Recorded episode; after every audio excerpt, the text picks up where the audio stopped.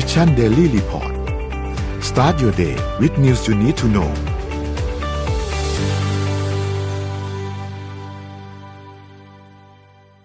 สวัสดีครับยินดีต้อนรับเข้าสู่รายการ Mission Daily Report นะครับ ประจำวันอังคารที่ 22 มีนาคม 2565 นะครับ อยู่กับพวกเรา 3 คนนะครับ สวัสดีพี่ปิ๊ก สวัสดีพี่เอ็มนะครับ สวัสดีค่ะ ครับผมก็เดี๋ยวการรายงานข่าวในวันนี้นะครับ เดี๋ยวเราไปเริ่มกันที่การรายงาน ตัวเลขกันก่อนเลยนะครับสำหรับจำนวนผู้ได้รับวัคซีนโควิด -19 นะครับล่าสุดเนี่ยประเทศไทยของเรานะครับ มีผู้ที่ได้รับวัคซีนทั้งหมดเนี่ยนะครับ127ล้าน3 8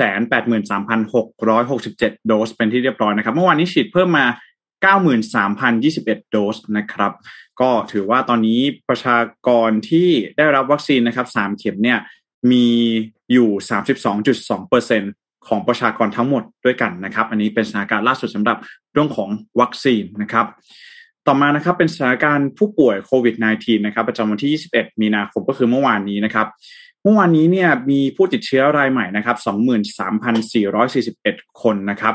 ขณะที่ผู้เสียชีวิตเนี่ยยังสูงอยู่นะครับ ใกล้ใกล้เคียงกับหลักร้อยแล้วนะครับ อยู่ที่ 88 รายด้วยกันนะครับ ก็ขอแสดงความเสียใจกับผู้เสียชีวิตทุกๆท่านด้วยนะครับ ขณะที่ราคาดัชนีตลาดหลักทรัพย์นะครับ ประจำวันที่ 11 มีนาคมนะครับ เมื่อวานนี้เซ็ตปิดอยู่ที่1,673.87 นะครับ ปรับลดลงเล็กน้อยนะครับ 0.28%ครับ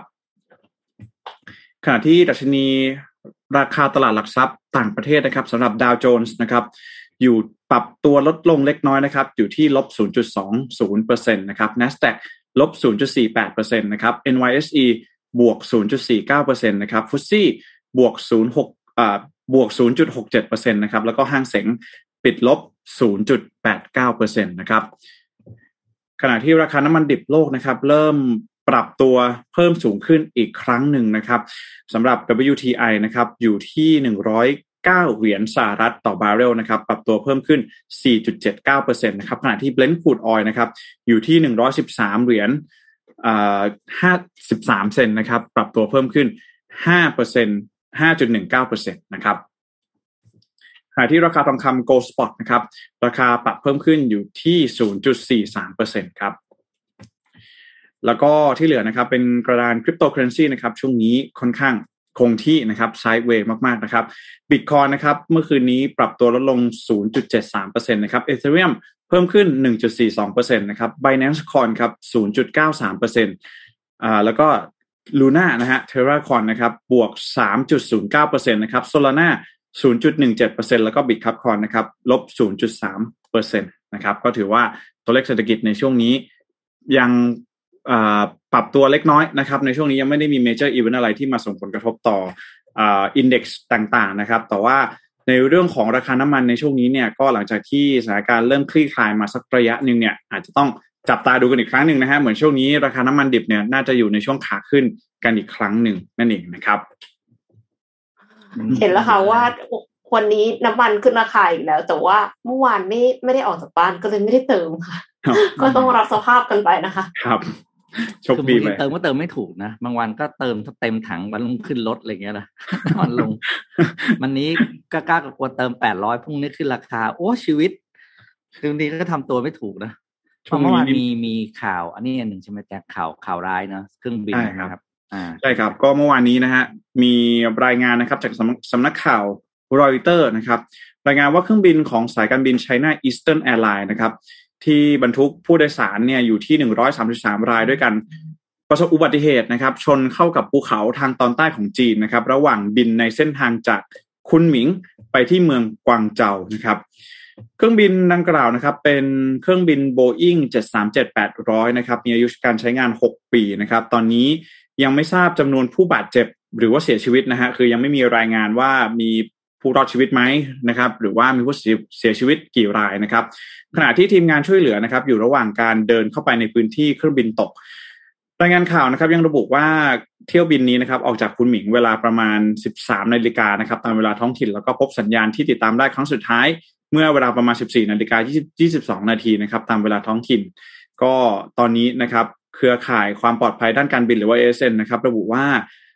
สถิติด้านความปลอดภัยของอุตสาหกรรมการบินจีนเนี่ย ถือว่าอยู่ในระดับต้นๆ ของโลกมาเป็นสิบกว่าปีนะครับ แล้วก็อุบัติเหตุเครื่องบินครั้งสุดท้ายของจีนเกิดขึ้นเมื่อปี 2553 นะครับ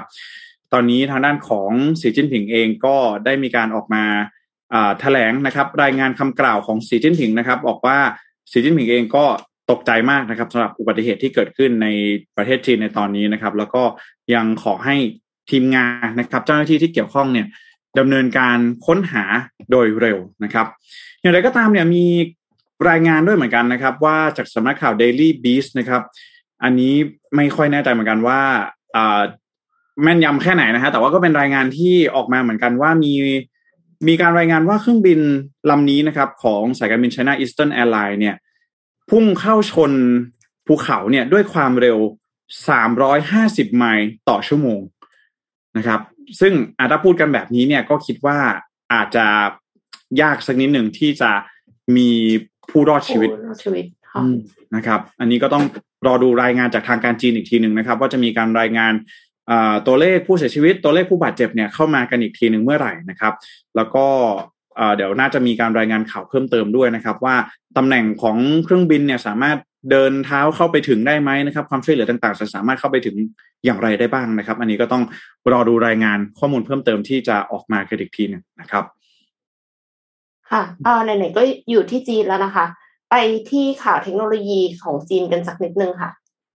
เป็นเรื่องของสกูตเตอร์ไฟฟ้าค่ะ เป็นสกูตเตอร์พลังงานไฟฟ้าที่สามารถที่จะยืนเล่นก็ได้ นั่งเล่นก็ได้ค่ะ อันเนี้ยมันเอ็มว่ามันดูเจ๋งตรงที่จะปรับปรับขึ้นหรือปรับลงก็ได้นะคะ Fiido บริษัทเทคโนโลยีพลังงานไฟฟ้าในเมืองเซินเจิ้นเปิดตัวสกูตเตอร์พลังงานไฟฟ้า Beast Beast แบบ Majestic Beast ครับ อะไรประมาณนั้นนะคะอ่อผสมสกูตเตอร์เข้ากับรถโกคาร์ตสายลุยการท่องเที่ยวก้าวข้ามขีดจำกัดของสกูตเตอร์พลังงานไฟฟ้าแบบใช้บนถนนทั่วไปสู่การท่องเที่ยวค่ะ สกูตเตอร์พลังงานไฟฟ้าเนี่ยคือเขาตั้งใจมาให้แบบความรู้สึกคือเหมือนรถออฟโรดอะที่แบบลุยไปในป่าอะไรอย่างเงี้ยค่ะ ขับเคลื่อนด้วยมอเตอร์คู่นะคะ ทั้งล้อหน้าและล้อหลัง แล้วก็ทำงานพร้อมกันเนี่ยทำความเร็วสูงสุดได้ 48 กิโลเมตรต่อชั่วโมง เดินทางได้ทุกสภาพถนนทั้งตัวเมืองชนบท แล้วก็เส้นทางธรรมชาติในป่า มีแบตเตอรี่ขนาด 1,536 วัตต์ hour โหมดทำงานโหมดมอเตอร์เนี่ยทำงานพร้อมการรองรับระยะการขับขี่ทางไกลประมาณ 70 กิโลเมตร ถ้าเป็นโหมดมอเตอร์ทำงานตัวเดียว รองรับการขับขี่ทางไกลประมาณ 100 กิโลเมตรค่ะ 100กิโลเมตรไม่ต้องชาร์จเลยนะคะไกลมากๆจุดแข็งของสกูตเตอร์พลังงานไฟฟ้า Beast เนี่ย โครงสร้างผลิตจากวัสดุแมกนีเซียมอลลอยน้ำหนักเบาเพียง 36.5 กิโลกรัมเท่านั้น แต่มีความแข็งแรงและยืดหยุ่นสูง คือเรียกว่าแบกไปด้วยได้ คือถ้าสมมติว่าเอารถไปขับรถไปไกลๆ แล้วเสร็จแล้วก็เอาสกูตเตอร์ไปด้วยเนี่ย 36.5 กิโลเอง แบบ เท่ากับเด็กคนหนึ่งเท่านั้นเองอะค่ะครับโครงสร้างของสกูตเตอร์ไฟฟ้าเนี่ยสามารถที่จะพับเก็บได้เหลือขนาด1,310คูณ710คูณ500เจ็ดสิบมิลิเมตรก็คืออย่างที่บอกไปว่าเอาไปได้ด้วยรถส่วนบุคคลนะคะ ระหว่างการขับขี่เนี่ยสามารถที่จะเลือกความสูงของเบาะได้ทั้งแบบยืนและแบบนั่ง ด้านบนของคันบังคับเนี่ยก็คือมีหน้าจอ LCD ขนาดเล็ก พร้อมกับ USB ชาร์จสมาร์ทโฟนได้อีก คือ คือบอกว่าสกูตเตอร์แต่ก็ยังจะชาร์จสมาร์ทโฟนได้ด้วย คือถ้าถ้าไปทางไกลเนาะมันก็ต้องชาร์จสมาร์ทโฟนด้วยระบบความปลอดภัยที่ผู้บริษัทออกแบบเนี่ย เขาได้ติดตั้งทำการเข้ารหัสกดล็อกด้วยตัวเลข บริเวณแผงปุ่มกดใต้เบาะรองนั่งเพราะว่าไม่อย่างนั้นเดี๋ยวแบบมีคนขโมยไปได้ใช่ไหมคะ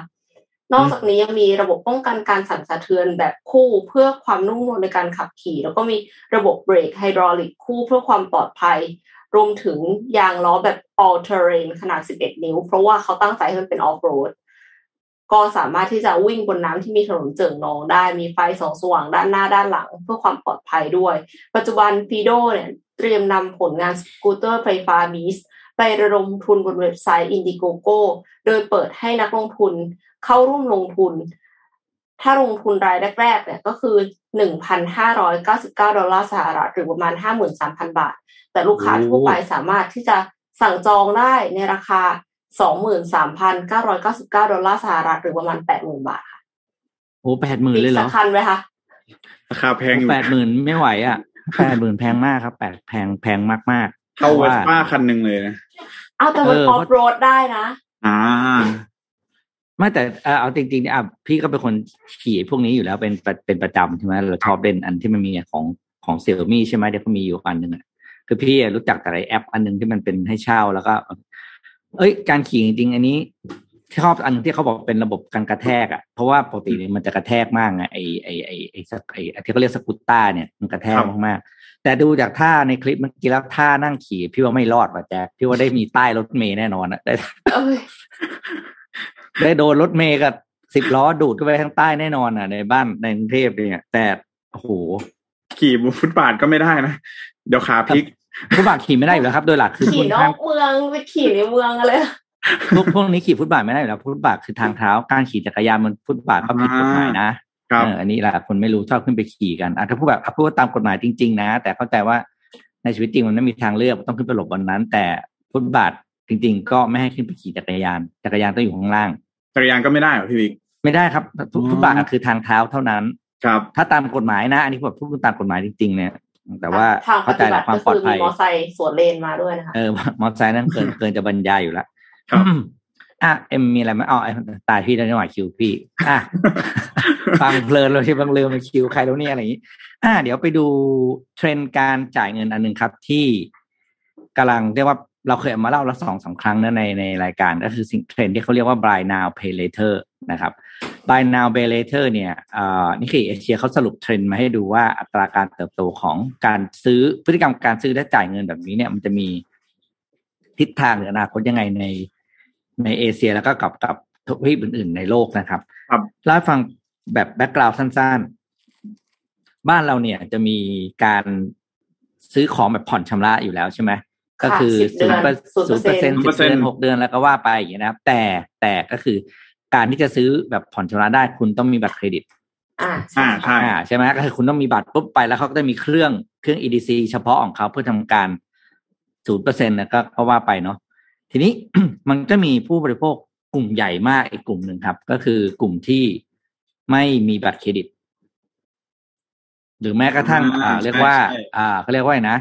อยากซื้อแต่ไม่มีบัตรเครดิตอะเอาง่ายๆคือมีคือตับางค์นะทีเขามีตัไม่งค์แต่ไม่มีบัตรขเครอดิตไม่ได้ ขอไม่ได้อืมอะไรแบบนี้ใช่ไหมพี่บิ๊กอ่า มีตังค์แต่ไม่มีบัตรเครดิตก็ซึ่งในยุโรปมันเป็นเยอะมากเลยนะครับ แล้วก็ครับยุโรปหรือออสเตรเลียเป็นเยอะมากเพราะเขาเป็นชาติที่ไม่ค่อยใช้บัตรเครดิตเท่าไหร่ มันก็เลยมีการซื้อของผ่านแพลตฟอร์มออนไลน์ ซึ่งคือที่เขาเรียกว่า buy now pay later เนี่ย ก็คือ เราเข้าไปซื้อของหลักการเหมือนศูนย์เปอร์เซ็นอะไรนั่นเลย ก็คือซื้อเอาของมาใช้ก่อนแต่ทยอยผ่อนชำระเป็นงวดงวดๆทีนี้ รายได้ของแพลตฟอร์มนี้มันมาจากการที่หนึ่งก็คือดอกเบี้ยจากการอ่าเขาเรียกเขาเรียกเขาเรียกเป็นค่าฟรีนะเขาไม่เรียกดอกเบี้ยฟรีเนี่ยครับเก็บของผู้ขาย คือเจ้าของสินค้าที่ไปขายบนแพลตฟอร์มนั้นสมมติว่าอย่างอย่างมิชชั่นเอาสมมูลไปขายบนแพลตฟอร์มเนี้ยคนซื้อแผ่นตุ๊กตาสมบูรณ์เป็นตัวละหมื่นอย่างเงี้ยอะก็อืมสมมติว่าจ่ายห้างวดใช่ไหมครับ ก็ เราจะต้องจ่ายค่าธรรมเนียมให้กับ ให้กับแพลตฟอร์ม โดยที่ผู้บริโภคไม่ต้องจ่ายอะไรเลย แต่ถ้าผู้บริโภคผิดชำระค่างวด แพลตฟอร์มจะไปเก็บดอกเบี้ย ค่าผิดชำระงวดกับผู้บริโภคอืมอ่านะเพราะฉะนั้นมันจะเป็นตลาดกลุ่มใหม่ที่อ่าในบ้านเราตอนนี้เริ่มมีหลายเจ้าแล้วนะครับ แบบแบบเข้ามาเยอะมาก แล้วก็เป็นทางเลือกและการพี่ไม่ได้บอกว่าดีหรือไม่ดีบอกเป็นทางเลือกนะครับอืมนี่อ่า Nikkei Asia บอกว่าในอัตราการเติบโตการคาดการณ์เทียบปีนี้ปี 2021 นะครับ 2025 นะครับเขาบอกว่าในเอเชียแปซิฟิกเนี่ยยังเป็น ภูมิภาคที่การเติบโตของ Buy Now Pay Later เนี่ยอยู่ในอัตราที่ต่ำสุด แล้วก็มีสัดส่วนการสัดส่วนสัดส่วนการอะไรส่วนแบ่งตลาดในการใช้จ่ายน้อยมากเมื่อเทียบกับยุโรปนะครับครับคือในบ้านเราเนี่ย การจ่ายเงินแพ้ e-wallet แบบเรียกว่าโอ้โหหลุดลุ่ยอะคือ e-wallet บ้านเราเนี่ยไปถึง25ถึง30เปอร์เซ็นกันแล้ว ในขณะที่อ่า buy now pay later เนี่ยยังวิ่งอยู่เลขตัวเดียวอยู่เลยสองเปอร์เซ็นสามเปอร์เซ็นถามถามว่าทำไม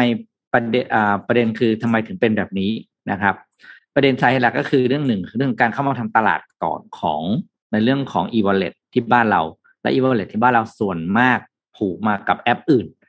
อืมกลับมาทั้งนะดังที่เราเห็นเนื้อไลน์เขาก็มี LINE Pay มาเป็นอ่าเป็นรายแรกๆเลยของบ้านเราแต่นะทุกคนก็จ่ายกันหมด ShopeePay ทุกคนมันผูกกันหมด แล้วพฤติกรรมของคนในเอเชียเนี่ยค่อนข้างชินกับ super app ไปแล้ว อืมในขณะที่ Buy Now Pay Later เนี่ยมันเป็น single platform ไม่ได้ผูกกับใคร เหมือนเหมือนคุณเข้าไป เหมือนคุณเข้าไป Amazon อย่างเงี้ยเหมือนคุณเข้าไปเว็บขายเพาะเอ่อ marketplace ขายของแต่ว่ามีผ่อนได้ อืมนั้นเนี่ยดูแล้วอนาคตเนี่ยก็ยังในเอเชียก็บอกโอ้โห buy now pay later ในในเอเชียก็ยังก็ยังหืดนะยังก็ยังเหนื่อยมากครับ แม้กระนั้นก็ตามก็ยังมีการลงทุนสูงนะครับ ในในทวีปอื่นเขามีการ acquire และกันวุ่นวายหมดเลยอย่างจะอ่า PayPal เนี่ย ก็ซื้อ Paidy นะครับ ของญี่ปุ่นไปที่สองจุดเจ็ดพันล้านเหรียญ นะครับ เมื่อครึ่งปีของครึ่งปีหลังของปีที่แล้วนะครับ หรือว่าอ่าตัวบล็อกนะ Square เนี่ย Square เนี่ยเขาก็ซื้ออ่า Afterpay ซึ่งเป็นอันดับหนึ่งในสามของโลกเลยเนี่ย อยู่ที่สองหมื่นเก้าพันล้านเหรียญนะครับ คือทวีปอื่นเนี่ยเขายังเติบโตอยู่ แต่ว่าบ้านเราเนี่ยยังช้าและก็ยังดูว่าน่าสนใจแต่ส่วนตัวพี่พี่มองว่ามัน มันจะ work นะส่วนตัวนะในส่วนตัวมองมันจะ work มาก คิดถึงโมเดลของบ้านเราเทียบง่ายๆคือคิดถึง Singer เมื่อก่อน อืม Singer เนี่ยคนไม่มีบัตรเครดิตครับก็สามารถซื้อของแล้วก็ผ่อนได้นะครับ แต่ว่าดูดิว่าอันนี้จะแข่งเกมยังไงให้มัน ให้มันให้มันทัน wallet แบบอื่นนะครับ ถ้ามีถ้าในในโลกที่ระดังพี่มีส่งรูปเข้าไปดับว่ามียี่ห้ออะไรบ้าง ถ้าคุณเห็นโลโก้เหล่านี้ใน โปสเตอร์หรือรูปต่างๆ เนี่ยก็รู้ว่าเนี่ยเขาเป็นบริการของ Buy Now Pay Later นะครับ ตอนนี้มันจะมีแบบหลายอันมากเลยนะครับมันรู้ดาวเนี่ยพวกเนี้ยของบ้านเราก็มีนะของบ้านเราก็มี Atome เนี่ยบ้านเรามีแน่ๆพี่เห็นอยู่แวบๆ Akulaku เนี่ยมีนะครับ ตอนนั้นพี่จำไม่ได้แล้วของใครบ้าง แต่ว่านี่คือ top 10 ของโลกนะครับโอ้โห top 10แต่ว่าผมส่วนตัวยังไม่คุ้นเลยพี่ฟิกเออยังไม่คุ้นอาจจะไม่คุ้นเพราะเราเนี่ยจะโดน โดนโดนเขาเรียกไงนะโดนปลูกฝังหรือให้สร้างความเคยชินกับการผ่อนผ่านบัตรเครดิตของธนาคารมาก่อนไงเออใช่ใช่อ่านะครับ อืม การใช้พวก e-wallet ด้วยนะก็อืมผมก็ใช้ e-wallet ค่อนข้างบ่อยเหมือนกัน อย่างอืมพี่ฟิกพูดมาพวก True Money อะไร ShopeePay อะไรก็ใช้บ่อยอ่าเขาเขาเขามาก่อนแล้วไงเออครับโอ้เราไม่คิดว่าเอ่อพวก e-wallet เขาจะมาออกบริการแบบนี้บ้างเหรอคะเพราะว่าจริงๆ แล้วเขาผูกกับบัตรเครดิตอ๋อไม่ เพราะว่าอันนี้มันตอบโจทย์คนที่ไม่มีบัตรเครดิตใช่ใช่อืม แต่ถ้าเขาผูกกับบัญชีธนาคารได้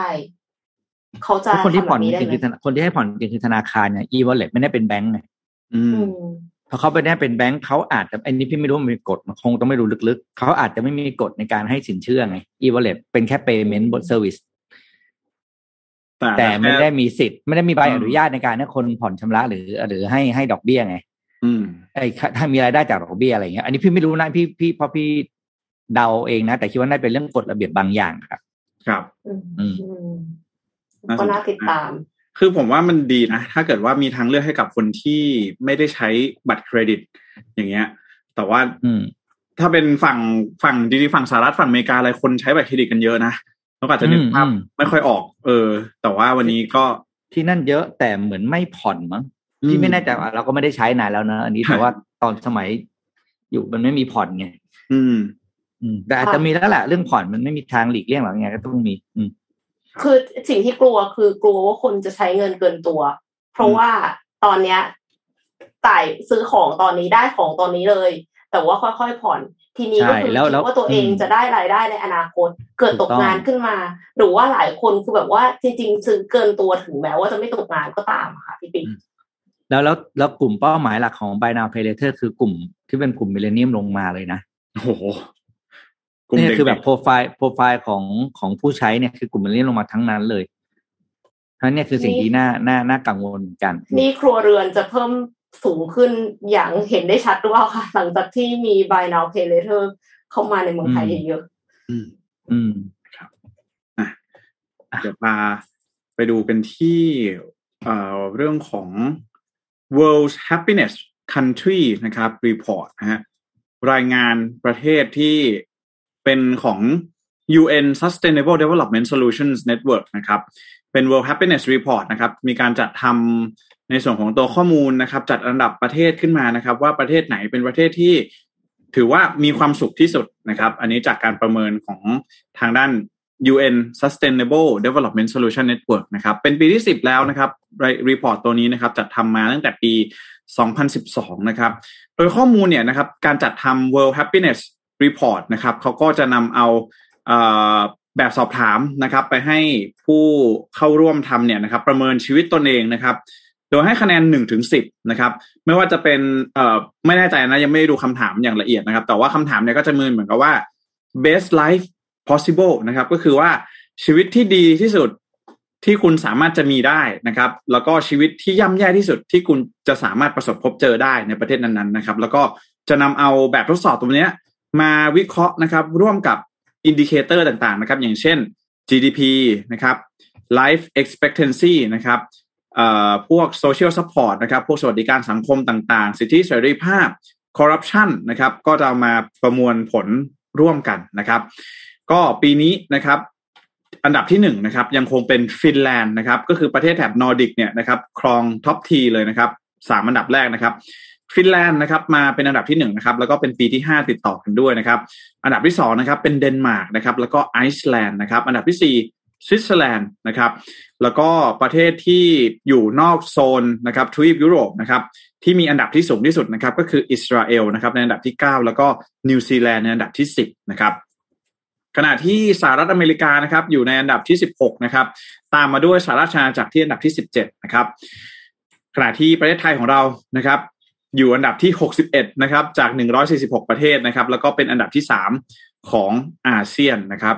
ประเทศที่รั้งท้ายนะครับ ก็คือประเทศที่อย่างที่เราทราบกันดีนะครับ ประเทศที่ต้องประสบพบเจอกับสถานการณ์ความยากลำบากต่างๆ นะครับ นั่นก็คืออัฟกานิสถานนั่นเองนะครับ ในอันดับที่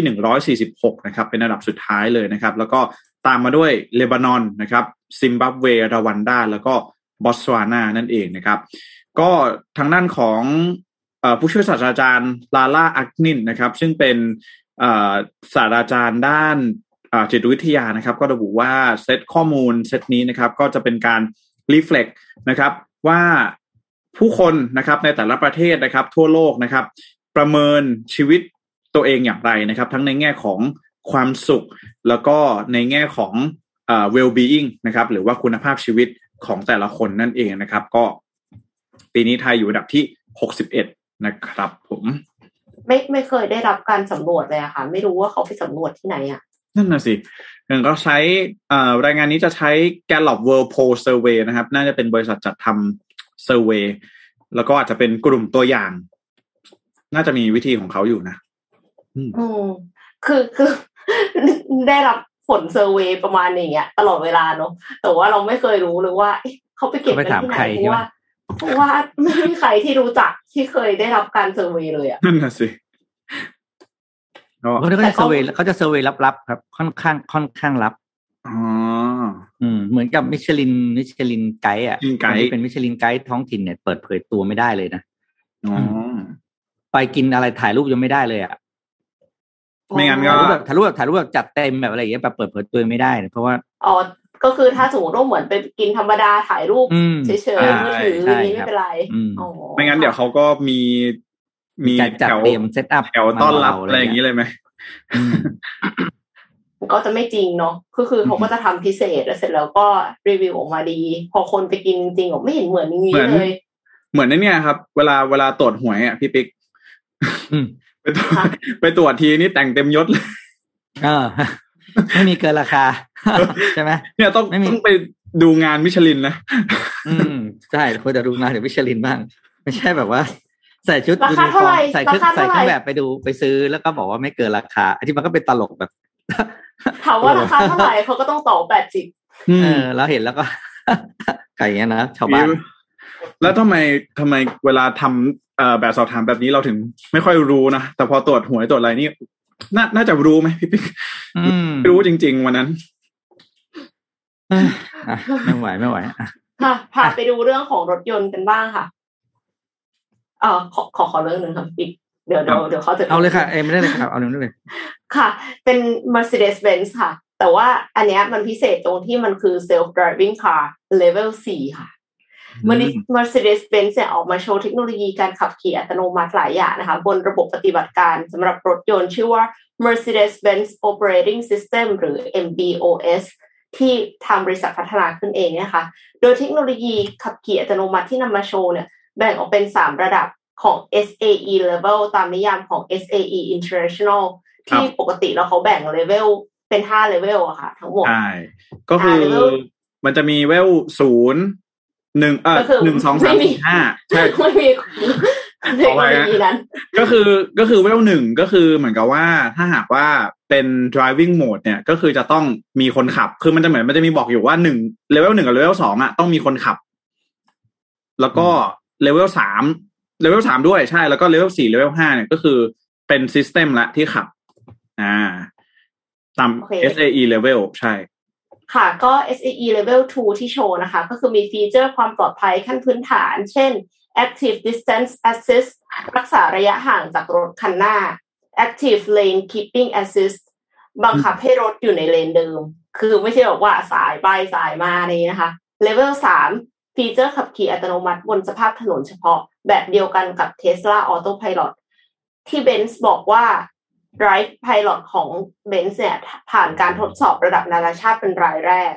ครับและได้รับอนุญาตให้ใช้บนทางด่วนของเยอรมนีแล้ว ตอนนี้กำลังขออนุญาตใช้งานในสหรัฐ เทคโนโลยีของ Mercedes-Benz ใช้ทั้งกล้องแล้วก็ LiDAR sensor นะคะ ในการ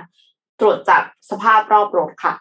อืมเลเวลสี่ฟีเจอร์ที่นำมาโชว์วันนี้นะคะ เดี๋ยวจับตาดูกันให้ดีๆนะคะ เพราะว่าเขาโชว์ Intelligent Park Pilot สามารถจอดรถยนต์ให้อัตโนมัติในลานจอดที่มีอุปกรณ์ของ Bosch คือจอดรถอัตโนมัติเลยแหละ แต่ว่าลานจอดอันนี้มันมีเสาแท่งๆตั้งอยู่เป็นเสาของ Bosch เพราะฉะนั้นอะก็คือเขาสามารถที่จะส่งสัญญาณกันได้ มันไม่ใช่ว่ารถมันแบบใช้แค่เรดาร์เซนเซอร์กับกับกล้องแล้วจอดได้เลยอย่างเงี้ยค่ะทั้งนี้มันก็คือจอดได้สวยงามมากเข้าซองรู้สึกว่าแบบเฮ้ยถ้าสมมติว่ารถอะมันจอดได้เอง แล้ว แล้วในโชว์เนี่ยเขาเรียกรถออกมาเองด้วยนะคือหมายความว่ารถจากที่จอดอะเรียกมา เรียกมารับเรา แล้วเสร็จแล้วก็คือสมมติว่าไปส่งเราแล้ว ก็ให้มันไปเข้าที่จอดได้เองเพราะถ้าเป็นอย่างนี้นี่คือสบายเลย แล้วก็ไม่ต้องห่วงเรื่องว่าช่องจอดที่ไหนแคบอะค่ะ แล้วเปิดประตูลงรถไม่ได้อะอืม อันนี้คือบอกว่าเป็นเพนพอยที่หนักมากคือบางคนก็แบบว่าจอดกินเลนข้างๆอะ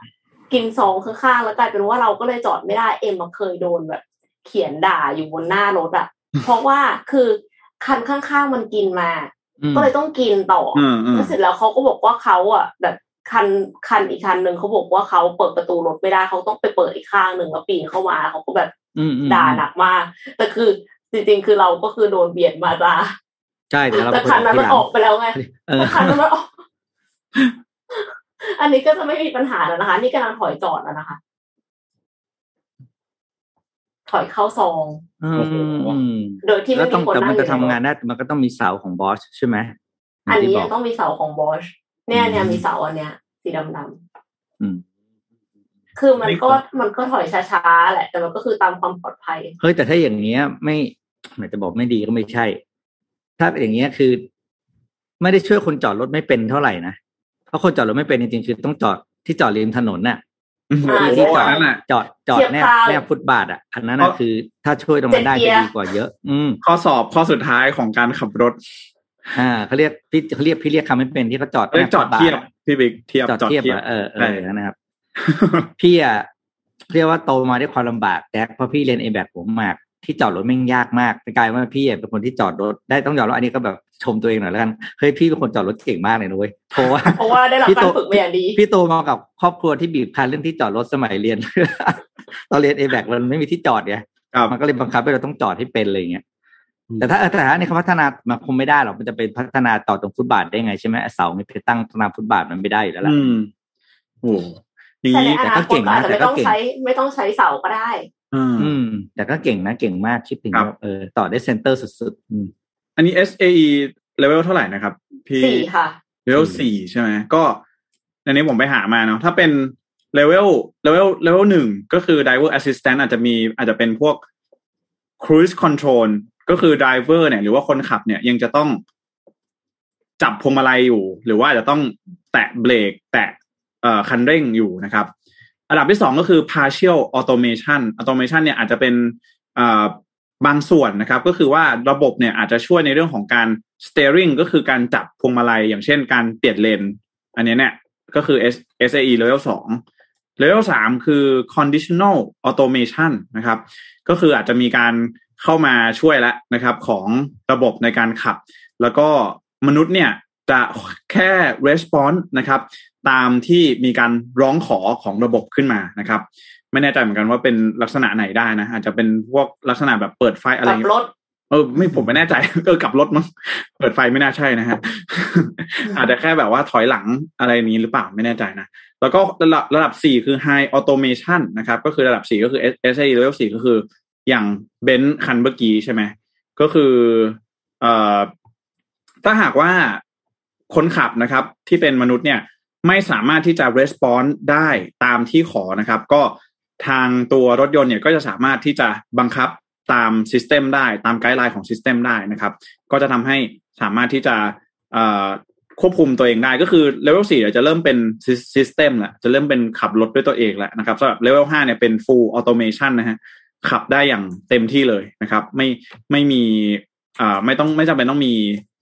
human driver ก็คือมนุษย์ที่เป็นคนขับนั่นเองคือเรียกว่านั่งกินก๋วยเตี๋ยวได้เลยใช่ไหมใช่ใช่นั่งหลับได้เลยอะ มันมีอยู่ช่วงหนึ่งที่ที่เทสลาบอกว่า เออ รู้ว่ามี full automation แต่ว่าห้ามหลับได้ไหม เวลาขับอยู่บน interstate เนี่ยชอบเห็นคนขับเทสลาแบบว่าเอนนอนเอนอะไรอย่างเงี้ยฮะอืมอืมแต่ว่าไม่งั้นก็คือขับใช้เป็นขับรถบรรทุกได้ค่ะหมายถึงว่าไม่ต้องมีคนนั่งอยู่ในนั้นเลย ก็คือมีแค่ของอะ ถ้าเป็นเลเวลห้าใช่ไหมใช่ใช่ใช่หรือบางทีเขาจะตกงานอีกเยอะเลยค่ะ อาจจะส่วนใหญ่เขาอาจจะมาใช้ในพวก อันนี้ครับ smart city เนาะแบบว่านิคมอุตสาหกรรมอะไรพวกเนี้ย ที่มันเออหรือขับฟกลิฟต์ในในในโรงงานอะใช่ใช่ใช่ประมาณนั้นเพราะฟกลิฟต์นี่คือสิ่งที่เกิดอุบัติเหตุสูงสุดในโรงงานเลยนะอ๋อ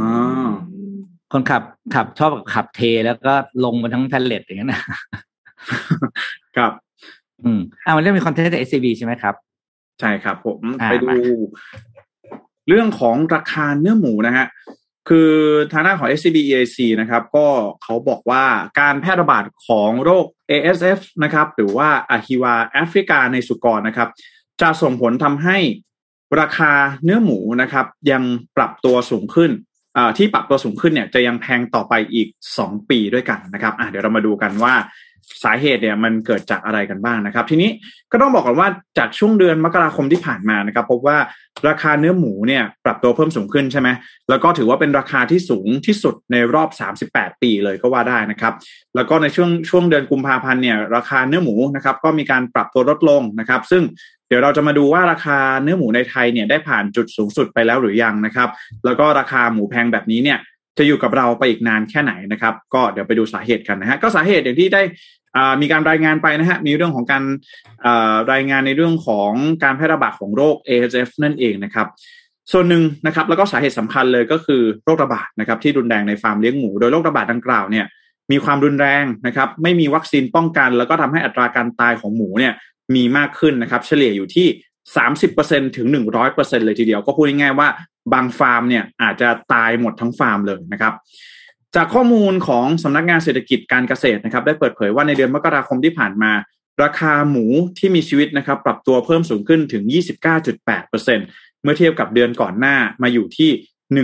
100.5 บาทต่อกิโลกรัมนะครับ เมื่อจำนวนหมูมีน้อยนะครับ แล้วก็ไม่เพียงพอต่อความต้องการของผู้บริโภคนะครับ ส่งผลให้ราคาหมูเนี่ยแพงขึ้นบวกกับปัจจัยทางเศรษฐกิจอื่น ๆ ยิ่งทำให้ในช่วงเดือนมกราคมเนี่ย ราคาหมูแพงขึ้นเป็นอย่างมากนะครับ ไม่ใช่แค่ในไทยเท่านั้นนะ ก็คือว่าโรค ASF เอ่อโรค FS เนี่ย หรือว่าโรคอหิวาต์เอ่อตวันอ่าโรคอหิวาต์แอฟริกานะครับ ในสุกรเนี่ย มันมีการแพร่ระบาดจากต่างประเทศมาแล้วนะครับ ก็คือในต่างประเทศเนี่ย พอมันมีการแพร่ระบาดของโรค AFS เนี่ยก็ทำให้ราคาหมูในต่างประเทศเนี่ยปรับตัวเพิ่มสูงขึ้นด้วยเช่นเดียวกันนะครับ โดยในเดือนสิงหาคมนะครับ ปี 2018 นะครับ พบการแพร่ระบาดที่ จีนก่อนนะครับก่อนที่จะกระจายไปยัง 16 ประเทศในแถบทวีปเอเชียนะครับสิ่งที่พบหลังจากเกิดการแพร่ระบาดของโรค AFS เนี่ยยังพบว่าผลผลิตของหมูจะปรับตัวลดลงค่อนข้างมากนะครับแล้วก็ต้องใช้เวลากว่า 2 ปี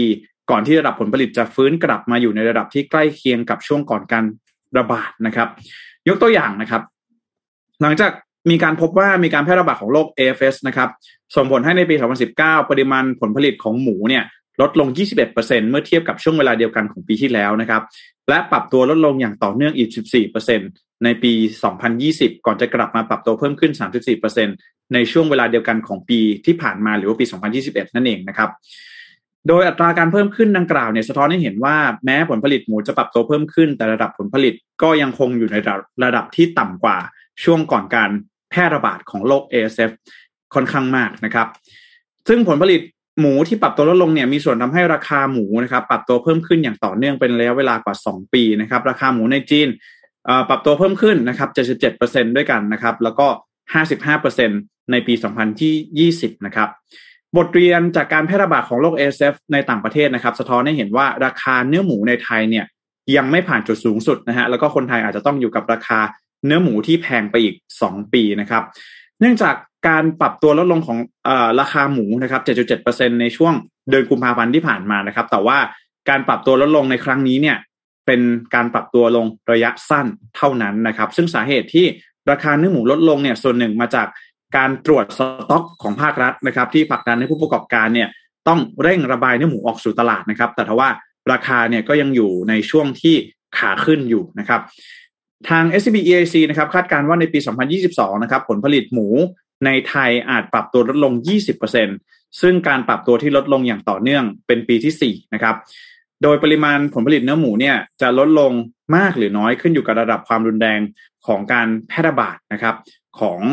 เจ้าโรค ASF นะครับ ซึ่งก็เราบอกว่าในตอนนี้เนี่ยนะครับ ความต้องการในการบริโภคเนื้อหมูเนี่ยปรับตัวเพิ่มสูงขึ้นนะครับ แล้วก็เนื้อหมูเนี่ยลดลงส่งผลให้ราคาเนื้อหมู พุ่งสูงขึ้นในอนาคตอย่างแน่นอนนะครับ แล้วก็ในปี 2022 เนี่ยราคาหมูที่มีชีวิตนะครับ จะปรับตัวเพิ่มมากขึ้นอ่ามากขึ้นถึง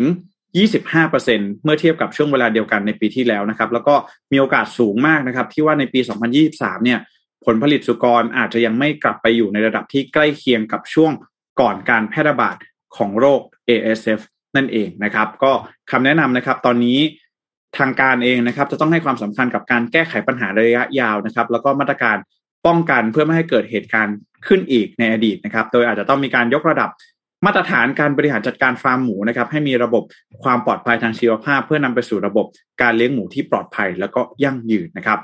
ก็ต้องขอขอบคุณข้อมูลดีๆจาก SCB EIC ด้วยนะครับ ที่วันนี้ได้มีการวิเคราะห์คาดการณ์สถานการณ์ราคาเนื้อหมูของบ้านเรานะครับ ว่าถึงแม้ ในช่วงเดือนกุมภาพันธ์ที่ผ่านมาราคาจะปรับตัวลดลงเนี่ยแต่ดูแล้วแนวโน้มน่าจะเป็นการปรับตัวลดลงในระยะสั้นจากมาตรการของทางภาครัฐนะครับ แล้วก็ในปี 2022 แล้วก็ในปี 2023 เนี่ยยังมีแนวโน้มที่ราคาเนื้อหมูจะปรับตัวเพิ่มสูงขึ้น อย่างต่อเนื่องและก็ยังไม่ผ่านจุดสูงสุดนั่นเองนะครับโอกาสไปลอง plant based meat มาแล้วค่ะสองปีแล้วแทบจะไม่ต่างแล้วอะตอนเนี้ย ราคาเท่ากันเลยแพงกว่านี้ก็ไม่ไหวนะแบบโอ้โหครับก็คือหมูเนี่ยมันตัวหนึ่งมันใช้เวลาประมาณหกเดือนเนาะพี่ปิ๊กแล้วก็ต้องต้องก็ต้องอย่าลืมว่าเกษตรกรเนี่ย พอเขาเจอโรคระบาดอะไรเงี้ยเขาก็บางรายเขาก็ไม่กลับมาทำแล้วเนาะเขาก็ไปทำอย่างอื่นดีกว่า อะไรแบบเนี้ยนะฮะ มันก็ทำให้ผลผลิตต่าง ๆ เนี่ย มันน่าจะฟื้นตัวยากมาก ๆนะครับ เจ็ดโมงครึ่งไหมคะพี่ปิ๊กอ่าเจ็ดโมงครึ่งก็ได้ครับ ตามสูตรนะครับวันไหนอ่านกับเอ็มกับนน เอ้ยกับแจ็คเนี่ยก็ต้องหาอะไรมา มีเจ็ดโมงครึ่งอ่าหาเจ็ดโมงครึ่งมาเบรกนะครับ เพราะข่าวจะแน่น ๆ นะครับอ่าวันนี้เป็น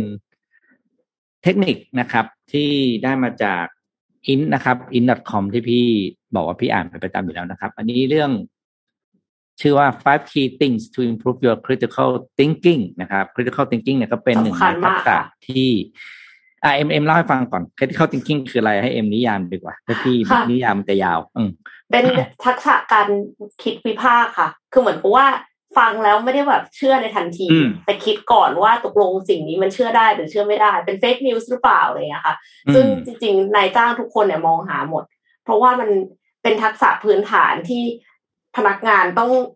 คือ research ข้อมูลมา แต่ว่าข้อมูลเนี้ยมันไม่จริงอะเสร็จแล้วจะไปตาม Data อันนั้น เพื่อที่จะกำหนด Direction ของบริษัทหรือ strategy อะไรบางอย่างนี่คือพังหมด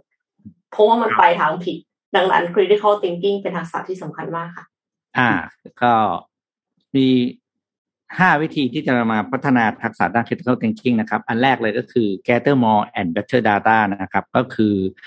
การเราต้องฝึกคือฝึกรวบรวมข้อมูล ให้มากขึ้นแล้วก็กันกรองข้อมูลให้ดีขึ้นนะครับ แล้วก็หลีกเลี่ยงการตัดสินใจ ในสภาวะที่เรามีข้อมูลจำกัด แล้วก็เป็นข้อมูลที่ไม่มีประสิทธิภาพนะครับ อันนี้เป็นเป็นหลักการสำคัญมากข้อหนึ่งการทำงานก็คือเราบางทีเราเราชอบคิดว่า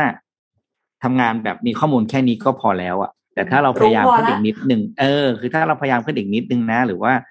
ลองลองขยายวงของการเก็บข้อมูลไปอีกหน่อยหนึ่งบางทีเราจะเจอทริกเกอร์บางอย่างที่ทำให้เราตัดสินใจ แตกต่างไปจากสิ่งที่เราตั้งใจจะตัดสินใจครั้งแรกไปเลยก็ได้นะครับ เพราะฉะนั้นคนที่มีคิดเข้า thinking ที่ถูกต้องคือการคิดวิพากษ์ที่แบบคิดอย่างเป็นระบบและมีเหตุผลเนี่ย จะไม่มโนนะแล้วก็จะเป็นคนที่ไม่ขี้เกียจหาข้อมูลที่ดีกว่าเดิมที่มีอยู่นะครับ จะไม่เข้าข้างตัวเอง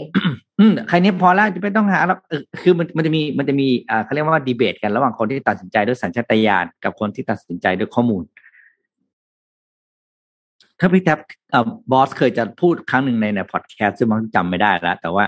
มันมีความต่างกันอยู่เพราะอ่า เรื่องแบบไหน คุณใช้สัญชาตญาณเรื่องแบบไหนคุณใช้ข้อมูลนะลองไปหาเอานะครับครับ ข้อสองครับ อ่า อันนี้เหมือนที่เอ็มพูดเมื่อกี้เลยก็คือ learn how to separate facts from inference ก็คือพยายามอ่าไม่ใช่พยายามเราต้องแยกให้ออกระหว่างสิ่งที่เป็นข้อมูลจริงนะครับ คือสิ่งที่เกิดขึ้นจริงแล้วกับ inference คือสิ่งที่เราพยายามจะเชื่อมันจะเป็นนะครับ เราเราเราจะไม่ bias ใดๆทั้งสิ้นในการทำ critical thinking เมื่อถึงถึงจุดของการทำงานที่ต้องตัดสินใจครับ การตัดสินใจบนข้อเท็จจริงที่เกิดขึ้นแล้ว เพราะมีเรื่องนี้แล้วเกิดเรื่องนี้ขึ้นหรือมีเป็นอย่างนี้เพราะเป็นอย่างนี้มาอะไรอย่างนี้นะครับ เป็นสิ่งสำคัญกว่า นะครับ แล้วทำให้เราทำงานได้อย่างเป็นมืออาชีพมากขึ้นนะครับ ข้อสามก็คือ break things down to first principles อันนี้เนี่ยคำว่า first principle ความหมายของมันคือว่า เราต้องเข้าใจของว่าที่มาที่ไปหรือว่าหรือว่าเรียกว่าอะไรนะแก่นของเรื่องนั้นนะคืออะไรนะครับ แล้วก็เวลามีปัญหาหรือเรื่องที่ต้องตัดสินใจปุ๊บเนี่ย พยายามย้อนสถานการณ์กลับไปสู่ first principle ของเรื่องนั้นๆเสมอนะครับ ยกตัวอย่างนะ ก็คือสมมุติว่าเราบอกว่าเราต้องการจะรู้แล้วเป็นเราเป็นนักเทนนิสเนาะคนจะตีเทนนิสชนะได้เนี่ย อ่า คนที่เล่นเทนนิสจะรู้เลยว่า คนเป็นจะชนะในเกมเทนนิสได้ต้องตี forehand หรือว่าต้องพยายามทำให้คู่ต่อสู้เนี่ย ตีตีบอลมาให้เข้าทาง forehand ของเรา เพราะการการตีแล้ว forehand มันจะแรงกว่าแบ็คแฮนด์หลายเท่ามาก อืมนี่คือ first principle ของการชนะในเรื่องของการเล่นเทนนิส ในเรื่องของการทำงานของครับ แต่ละเรื่องมันจะมี first principle ของมัน คือว่าถ้าสุดท้ายจบมาที่เรื่อง จบมาที่หลักการตรงนี้เนี่ย มันจะเป็นอย่างอื่นไม่ได้ มันต้องเป็นอย่างที่มันเป็นนั่นแหละนะครับ เพราะฉะนั้นเนี่ยเราจะต้องเวลาเจอปัญหาครับ พยายามแตกเรื่องเป็นเรื่องย่อยๆ แล้ว เอาแต่ละเรื่องเนี่ย พยายามโยงกลับมาที่ first principle ของทุก ๆ เรื่อง เราจะพบการอ่าได้ข้อมูลที่ง่ายขึ้น ตัดสินใจง่ายขึ้น แล้วก็ตัดสินใจไม่ค่อยพลาดนะครับ แบบวิธีที่สี่ก็คือ develop effective models อันนี้ก็คือ ก่อนจะตัดสินใจอะไรครับ ถ้าภาษาสตาร์ทอัพภาษาสตาร์ทอัพเขาเรียกอะไรนะ ไปทำ prototype ใช่ไหมก็คือคิดแล้วไปทดลองแล้วไปทดสอบหาสมมติฐานหาหาผลของมันแล้วก็มาปรับ อันนี้หลักการอย่างไรครับก่อนที่ตัดสินใจเนี่ยลอง simulate idea ก่อนคำว่า simulate idea คือลองคิดคาดการณ์ล่วงหน้าเดาเอาว่า ถ้าตัดสินใจแบบนี้ปุ๊บอะไรจะตามมา ตัดสินใจแบบที่สองอะไรจะตามมา นะครับ แล้วเก็บข้อมูลจากสิ่งที่มันควรจะเกิดขึ้นมา แล้วมาย้ำให้เป็นการตัดสินใจครั้งสุดท้ายนะครับ เพราะว่าครั้งตัดสินใจแบบแรก จะมีข้อดีสองข้อซ่อนอยู่ในนั้นการตัดสินใจแบบที่สองอาจจะมีข้อดีสักข้อหนึ่งนะครับ สุดท้ายเราเอาแต่ละทางเนี่ย มีวิธีที่เอาให้การตัดสินใจต่างๆ มารวมกันไหมสุดท้ายอาจจะได้การตัดสินใจทางเลือกที่ห้าก็ได้ ซึ่งมีข้อดีจากหลาย ๆ เรื่องมารวมกันนะครับ อันสุดท้ายครับก็คือ continuously challenge your assumptions ก็คือ critical thinking มันคือการคิดแบบเชิงมีสมมติฐานนะเพื่อมีหลักการและเหตุผลมารองรับ เพราะฉะนั้นเนี่ย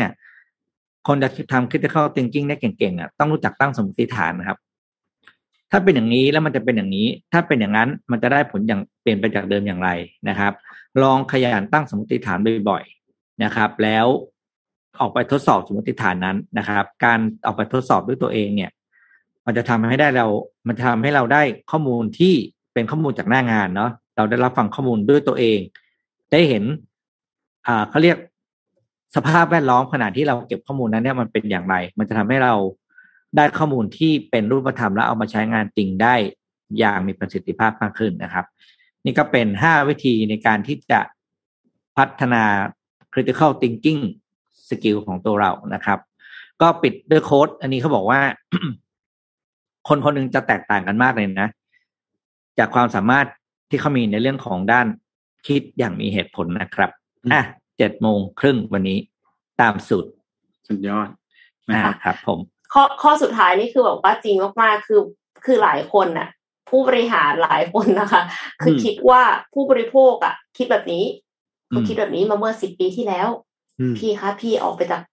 ตึกหน่อยไหมคะ ออกไปสัมภาษณ์คนคุยกับแม่ค้าข้างๆเนี่ยค่ะแถวๆเนี่ยเขาอาจจะไม่ได้คิดอย่างนั้นแล้วก็ได้อะไรเงี้ยค่ะ แต่ว่าถ้าสมมติว่าทำ digital marketing เนี่ย ปกติเขาก็ทำ A/B testing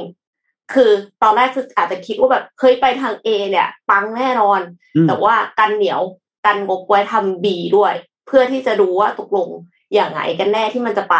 แล้วเสร็จแล้วค่อยทุ่มงบในทางที่มันจะไปแน่ๆ คือก็ต้องตั้ง assumption ก่อน ว่าที่คิดว่า A เนี่ยมันจะปังเพราะอะไร แล้ว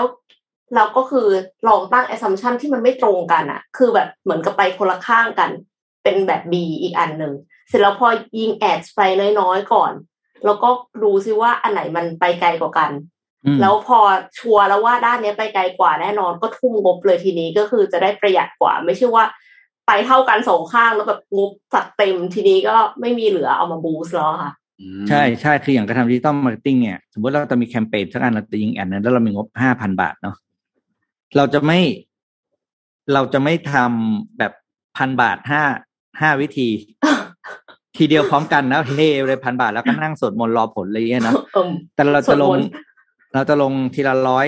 ห้าอันแล้วดูร้อยเสร็จแล้วค่อยๆหยอดมันจะมีร้อย ร้อยบาทห้าอันมันจะมีอันนึงอาจจะแป๊กไปเลยใช่ไหมแล้วก็หยุดไป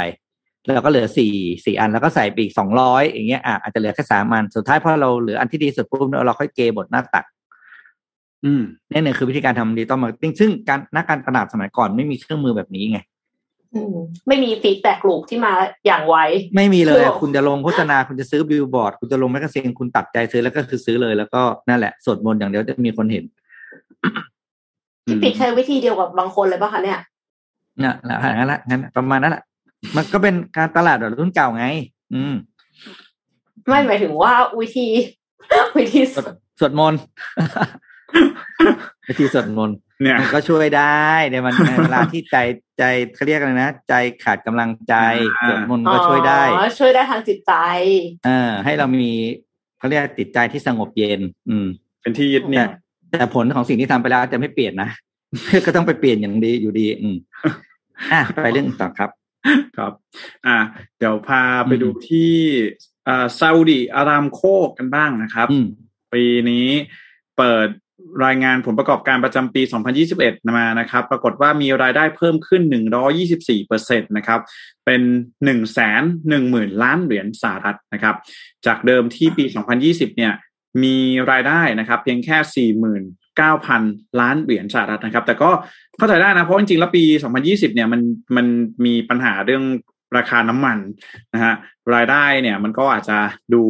น้อยลงนะครับ พอพอรายได้มันน้อยลงมาปีนี้น้ำมันมันแพงนะครับ รายได้มันก็เลยอาจจะเพิ่มขึ้นนั่นเองนะครับ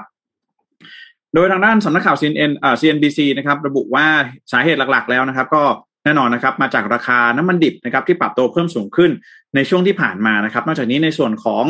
ปิโตเคมีนะครับแล้วก็การกลั่นต่างๆเนี่ยก็ยังมีสัดส่วนรายได้ที่เพิ่มขึ้นอย่างแข็งแรงในปีที่ผ่านมาสำหรับซาอุดิอารามโคนะครับ โดยถือเป็นตัวเลขที่เป็นไปตามคาดของเหล่านักวิเคราะห์นะครับ โดยซาอุดิอารามโคนะครับได้รับผลประโยชน์โดยตรงนะครับจากราคาน้ำมันดิบที่ปรับตัวเพิ่มสูงขึ้นในช่วงปลายปี 2021 นะครับ จริงๆ ก็ตลอดทั้งปี 2021 เลยนะฮะที่ราคาน้ำมันดิบเนี่ยอยู่เหนือระดับ 80 เหรียญสหรัฐต่อบาร์เรลมาโดยตลอดนะครับ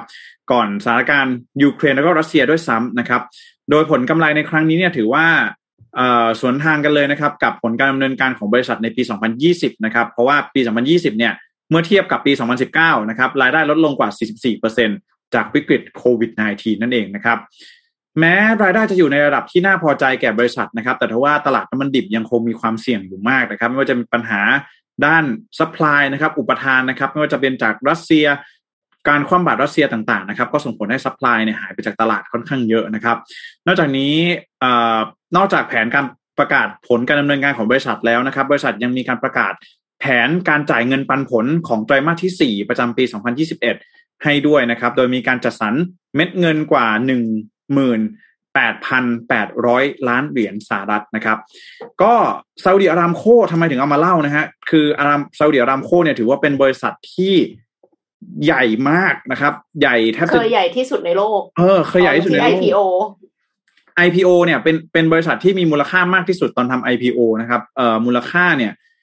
เก้าร้อยหกสิบเจ็ดล้านเหรียญสหรัฐเออไม่ใช่นะฮะขออภัยหนึ่งจุดเจ็ดล้านล้านเหรียญสหรัฐนะครับ ที่ IPO ไปตอนนั้นในปี2019นะครับ แล้วก็เป็นบริษัทที่เคยมีกำไรมากที่สุดในโลกด้วยนะนะครับ ก็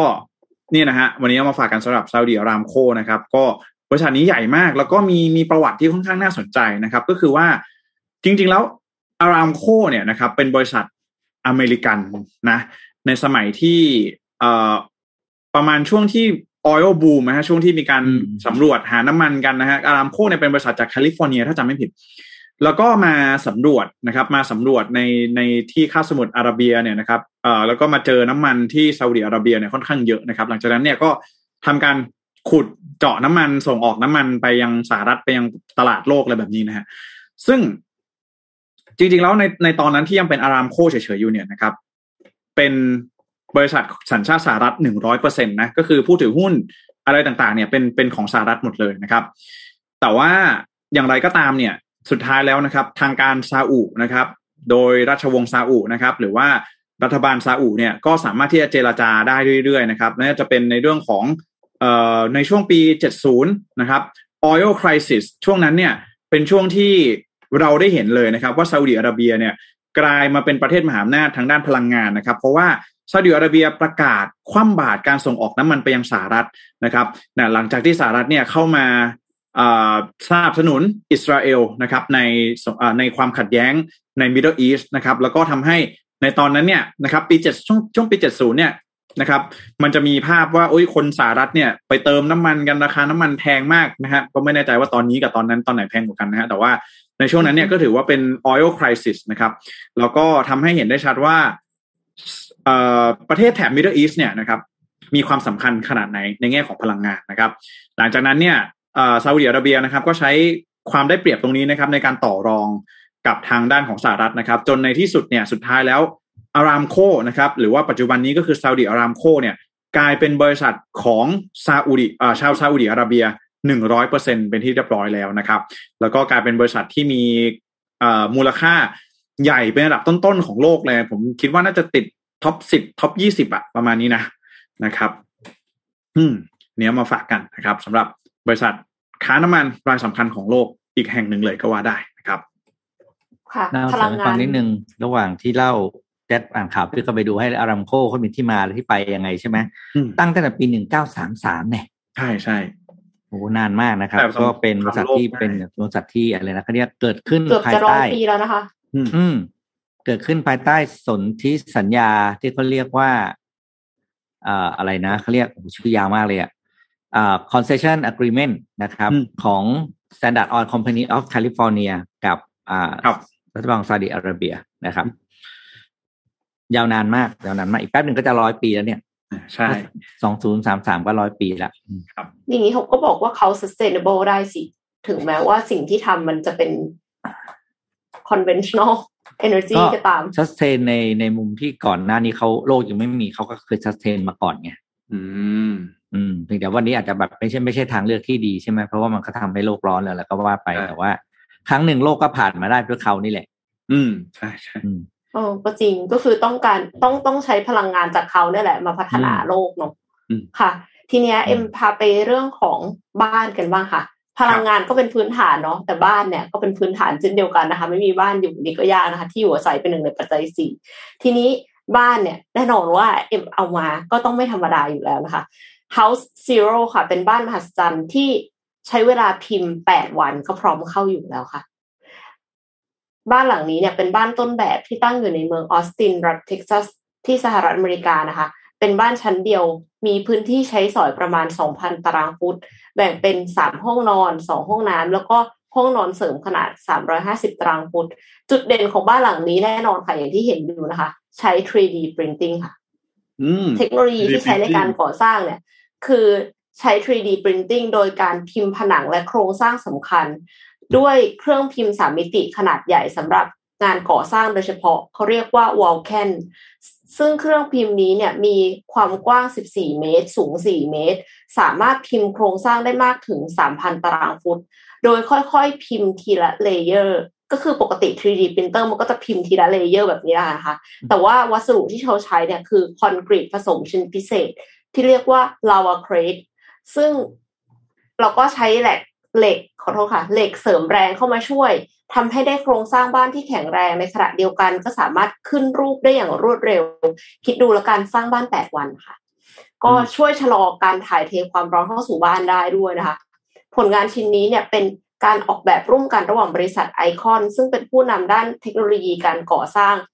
โดยการพิมพ์ 3D Printing ขนาดใหญ่ ร่วมกับบริษัทนักออกแบบ ชื่อว่าเล็กฟลาโตนะคะ ซึ่งก็เลยออกมาเป็นบ้านที่สวยด้วยเห็นไหมคะมันแบบผสมผสานระหว่างความสวยงามของบ้านสมัยใหม่ ร่วมกับการออกแบบที่ประหยัดพลังงาน เพื่อการใช้งานที่ยืดหยุ่นและยั่งยืน และยังเป็นการขยายขอบเขตของสถาปัตยกรรม แล้วก็เทคโนโลยีในการใช้หุ่นยนต์ในการสร้างอาคาร เพราะว่าแน่นอนค่ะ ก็คือใช้ 3D printer นะคะ ก็ไม่ได้จำเป็นว่าจะต้องใช้แบบคนงานก่อสร้างเยอะๆ แล้วก็แบบผู้รับเหมาเทอะไรเงี้ยเพราะฉะนั้นก็เลยทำให้ต้นทุนถูกลงใช้เวลาก่อสร้างเร็วขึ้น แล้วก็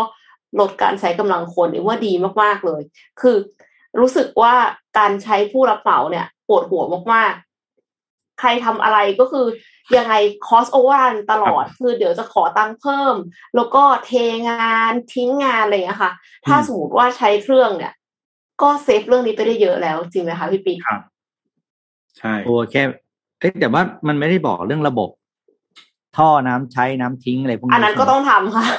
อันนั้นต้องทำแยกต่างหากค่ะอ่าอ่าแต่ว่านี่คือตัวผนังบ้านอะไรด้านในใช่ไหมโครงแน่เลย อืมโหแปดวันนึงเหรอโอ้โหบริษัทก่อสร้างอยู่ยังไงเนี่ย ครับ ก็ต้องเอาไปใช้เทคโนโลยีเนี้ยค่ะ อืม อืมโอ้แต่ 3D printer ที่มันรันทุกวงการจริงๆนะ ผมว่ามันจะมันเป็นอะไรที่อีเป็นเป็นนวัตกรรมที่มันจะบอกไงมันมันเปลี่ยนโลกได้เลยนะ หลายๆสิ่งหลายๆอย่างถ้าหากว่ามันสามารถที่จะเอามา optimize ใช้ได้อย่างเต็มที่เนี่ยโอ้โหบางบางทีเนี่ย บางอย่างแทบจะไม่ต้องไม่ต้องสั่งผลิตแล้วนะในอนาคตเนี่ยไม่ต้องไม่ต้องออกไปซื้อนะปิ้นเอานะฮะอะไรที่ต้องการ customize อะค่ะ 3D printer เนี่ยเป็นตัวเลือกที่ดีมากอย่างเช่น การปริ้นอวัยวะเทียมอะคือบางทีมันอาจจะต้องแบบว่ากำหนดไซส์หรือว่าวัสดุที่ใส่คือใช้วัสดุที่เป็นชีวภาพปริ้นก็ได้ด้วยนะ แล้วก็คือมียานอวกาศใช้ 3D printer ก็มีค่ะ คือมันสุดยอดมากทั้งทั้งที่ตอนที่ออกมาเนี่ยเอ็มสารภาพเลยว่าตอนแรกเอ็มคิดว่าเหมือนแบบเป็นของเล่นอะเข้าใจไหมคือบอกว่าปริ้นออกมาเพื่อแบบดูเท่ๆเป็นกิมมิกอะไรเงี้ยแต่ปรากฏว่าโอ้โหพอเอามา apply ในทุกวงการแล้วแบบมันได้ตั้งแต่การแพทย์ไปยัน constructionจริง อย่างผมจำได้ว่าผมอะผมมาจัดจัดฟันใช่ไหมแต่ผมมันจะทำเยอะหน่อยทำหลายอย่างหน่อย แล้วก็จะต้องมีการ พิมพ์ฟันอย่างเงี้ย อยู่บ่อยๆ แต่ว่าปกติเนี่ยเขาจะมีการขึ้นโมเดลเป็นเขาเรียกว่าอะไรโมเดลสาม D อ่า เป็นโมเดลสาม D ในพีเอ็มแบบว่าดิจิตอลอะไรอย่างเงี้ย แล้วก็ในอนาคตเนี่ย เชื่อว่าถ้าหากว่ามีอย่างที่พี่เอ็มบอกเลย เรื่องของเครื่องพิมพ์สามมิติอย่างเงี้ยเนี่ยน่าจะมาใช้ในวงการการแพทย์ได้เยอะมากเลยอย่างเลยนะอืมครับอะเดี๋ยว ไปดูกันที่ข่าวสุดท้ายแล้วกันนะฮะ ส่งท้ายนิดหนึ่งนะครับ ไปดูกันที่เอเลียนสปีชีนะครับ ล่าสุดที่ตอนนี้กำลังมีการพูดถึงกันอยู่นะครับ ก็คือเอ่อก่อนหน้านี้นะครับ มีการสำนักข่าวมติชนนะครับ มีการรายงานว่ามีการพบนะครับ กุ้งก้ามแดง crayfish นะครับ ซึ่งเป็นสัตว์น้ำเอเลี่ยนนะครับ ที่บริเวณน้ำตกศรีดิษฐ์เขาค้อนะครับ ก็มีความเป็นห่วงว่าระบบนิเวศเนี่ย จะพังเอานะครับ ก็เมื่อวันที่ 20 นะครับ มีการรายงานนะครับ ว่ามีผู้ใช้ Facebook ที่มีชื่อว่าฮาร์ดี้ตินนะครับโพสต์ภาพกุ้งชนิดหนึ่งนะครับ ที่บริเวณน้ำตกศรีดิษฐ์เขาค้อนะครับ แล้วก็มีสมาชิกนะครับโซเชียลในโซเชียลมีเดียเนี่ยเข้าไปคอมเมนต์กันนะครับ แล้วก็ไปคอมเมนต์ว่าภาพที่ปรากฏนะครับ สัตว์ที่ปรากฏเนี่ยเป็นกุ้งก้ามแดงนะครับ หรือว่า crayfish Australia นะครับ ซึ่งถูกจัดเป็นสัตว์น้ำ alien species นะครับ ที่มีผลกระทบต่อระบบนิเวศ แล้วก็ แหล่งน้ำท้องถิ่นเป็นอย่างมากนะครับ โดยเฉพาะกุ้งกล้ามแดงเนี่ยนะครับ ก็ถือว่าจะจับสัตว์ในแหล่งน้ำของตนเองนะครับ ที่มีขนาดเล็กกว่าเนี่ยเป็นอาหารทั้งหมดนะครับ ก็หากแหล่งไหนที่มีสัตว์เอเลี่ยนอยู่เนี่ยก็จะทำให้สัตว์น้ำท้องถิ่นมีโอกาสสูญพันธุ์ได้นะครับ แล้วก็มีการพบสัตว์เอเลี่ยนอยู่ในแหล่งน้ำท้องถิ่นเนี่ย ถือว่าเป็นสัญญาณอันตรายนะครับ ก็ถือว่าการพบกุ้งกล้ามแดง crayfish ออสเตรเลียน crayfish ในครั้งนี้เนี่ยก็ถือว่าเป็นสิ่งที่น่าจับตามองนะครับ ทางด้าน ของหน่วยงานที่เกี่ยวข้องก็ออกมาแนะนำนะครับ ว่าถ้าหากเจอเนี่ย ให้จับกินเลยนะครับ กินได้เลยนะครับ ก็อันนี้เป็นอีกหนึ่งสัญญาณนะครับ ก็ต้องบอกว่าเอ่อตอนนี้นะครับ ทางด้านของเอ่อประมงจังหวัดเพชรบูรณ์นะครับ ก็ออกมากล่าวนะครับ ว่ากุ้งกล้ามแดงหรือว่ากุ้ง crayfish นะครับเป็น lobster น้ำจืดนะครับ มีถิ่นกำเนิดในทวีปอเมริกาเหนือนะครับ ยุโรปโอเชียเนียนะครับ แล้วก็ ใกล้ๆเคียงเนี่ยก็จะมีบริเวณเอเชียตะวันออกนะครับ ส่วนใหญ่แล้วผ่านมาเข้ามาประเทศไทยได้นะครับ โดยการนำเข้ากุ้งชนิดนี้มาแล้วร่วม 20 ปีนะครับ แล้วก็มีโครงการนะครับ มีโครงการในการเพาะเลี้ยงกุ้งชนิดนี้ด้วยนะครับ แล้วก็เป็นการทดลองเพาะเลี้ยงเท่านั้นนะครับ แล้วก็มีช่วงที่บูมบูมหรือว่าช่วงที่ได้รับความนิยมเนี่ยมากที่สุดในปี 2560 แล้วก็ปี 2561 นะครับ แต่สุดท้ายเนี่ยนะครับ ถึงแม้ว่าผู้ที่เลี้ยงสัตว์น้ำชนิดนี้จะต้องมาขึ้นทะเบียนกับกรมประมงเนี่ย แต่ก็มีรู้สึกว่าในปัจจุบันนี้เนี่ยการเพาะเลี้ยงไม่ค่อยประสบความสำเร็จสักเท่าไหร่นะครับ แล้วก็มีการยกเลิกการเพาะเลี้ยงไปกันค่อนข้างมากนะครับ จึงทำให้อาจจะมีการพบเจ้าสัตว์ชนิดนี้เจ้ากุ้งกล้ามแดงเนี่ยในแหล่งน้ำธรรมชาติได้นะครับ ก็ถือว่าเป็นสิ่งที่ต้องเจ้าหน้าที่นะครับ ต้องเฝ้าจับตามองแล้วก็ติดตามสถานการณ์อย่างใกล้ชิดนะครับ จริงๆ เรื่อง alien species นี่มีทุกที่นะฮะทุกทุกประเทศเลยนะครับ อย่างเช่นที่ฟลอริดาที่ฟลอริดาคืองูหลาม หรืองูเหลือมนะงูเหลือมงูเหลือมพม่า ใช่ งูงูงูเหลือมเนี่ยเต็มเลยนะฮะแล้วก็เวลาเวลาเจอเนี่ยแล้วคืองูเนี่ยนะครับ งูเนี่ยมันกินเยอะไม่ได้ เพราะว่างูเนี่ย มีสารปลอดเยอะฮะก็เลยจึงทำให้บางทีเนี่ยเขาก็เรียกว่าเป็น ใครเจอก็ช่วยช่วยกันช่วยกันล่าช่วยกันอะไรแบบนี้นะครับผมเอามาฝากกัน ป้านเรานี่มีอันนี้ด้วยนะปลาช่อนอเมซอนด้วยนะหลายอย่างมากนะอืมอืมรสชาติเป็นยังไงนะคะแจ็คยังไม่เคยกินนะฮะแต่ว่าตัวตัวมันอ๋อใหญ่มากพี่เอ็มตัวตัวแบบตัวตัวหนึ่งประมาณสองสามเมตรได้อะสองเมตร เมตรสองเมตรได้อะใหญ่มากตัวหนึ่งนะฮะเป็นห่วงอีโคซิสเต็มพอสมควรเลยค่ะ คือแบบอืม เหมือนกับบางคนเห็นแล้วอาจจะรู้สึกว่าเออเนี่ย จับกินเลย โอเคดี มีมีกุ้งที่แบบปกติต้องนำเข้านะอะไรอย่างเงี้ยแต่ว่าไม่รู้เหมือนกันว่าจริงๆแล้วมันส่งสัญญาณอะไรเนาะแล้วแล้วมันจะทำร้ายสัตว์ที่มันอยู่ตรงนั้นอยู่แล้วอะอืม หรือเปล่าได้ครับ แต่ก่อนก็มีปลาปลาปลาซักเกอร์อะไรอย่างเงี้ยนะที่ที่เห็นกันบ่อยๆนะครับ โอเคใช่อ่าคิวัดนว่านี้น่าจะเออซักเกอร์นี่ไม่เหลือเลยใช่ไหมในบ้านเราอะผมว่าน่าจะยังมีอยู่นะอืม น่าจะยังน่าจะยังมีอยู่ แล้วก็มีมีนี่ด้วยฮะ มีเขาเรียกบิ๊กอุยบิ๊กอุยนี่น่าจะเป็นปลาดุกอ่าปลาดุกปลาดุกเอ่อปลาดุกแอฟริกา อะไรอย่างเงี้ยฮะอืมกินกินจุกินอะไรอย่างเงี้ยเหมือนกันนะครับ เรื่องนี้แต่เจอทุกที่เรื่องของ alien species นะครับเอ่อสัตว์น้ำที่ไม่ใช่สัตว์น้ำนี่ก็มีนะ อย่างเช่นพวกแมงมุมหรืออะไรพวกนี้ก็ก็มีมีไปหลายประเทศเยอะนี่ก็ไม่แน่ใจเหมือนกันว่าปัญหาพวกนี้เนี่ยมัน คือมันนานแค่ไหนอะกว่าจะเราจะได้เห็นผลกระทบอะอือืมมนะฮะอะคิดว่าวันนี้น่าจะครบถ้วนนะครับ ก็ยังไงขอบคุณคุณผู้ฟังคุณผู้ชมทุกๆท่านนะครับ ที่อยู่กับพวกเราในเช้าวันนี้นะฮะขออนุญาตส่งทุกท่านไปทำงานนะครับ ก่อนที่เราจะจากลากันในวันนี้นะครับ ก็ขอขอบคุณนะครับ SCB นะครับ ผู้สนับสนุนแสนใจดีของเรานะครับ แล้วก็ขอขอบคุณ d e v o n t e Premium Skin Care for Men นะครับ ผิวหน้าดูดี หน้าดูเด็ก ใครก็เดาอายุไม่ถูกนะครับ ภายใต้แนวความคิด Future Biotechnology for Men Skin นะครับ หาซื้อได้ทาง e-commerce Shopee Lazada JD Central We Love Shopping และเว็บไซต์ devonte 296 com นะครับ แล้วก็ขอขอบคุณดีน่าโทนิวน้ำเต้าหู้ออร์แกนิกหอมอร่อยดีกับสุขภาพ ให้คุณออร์แกนิกได้ทุกวันนะครับ สุดท้ายนี้ก็ต้องขอขอบคุณ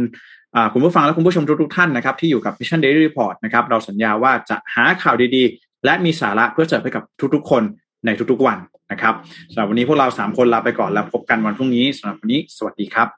สวัสดีค่ะ Mission Daily Report start your day with news you need to know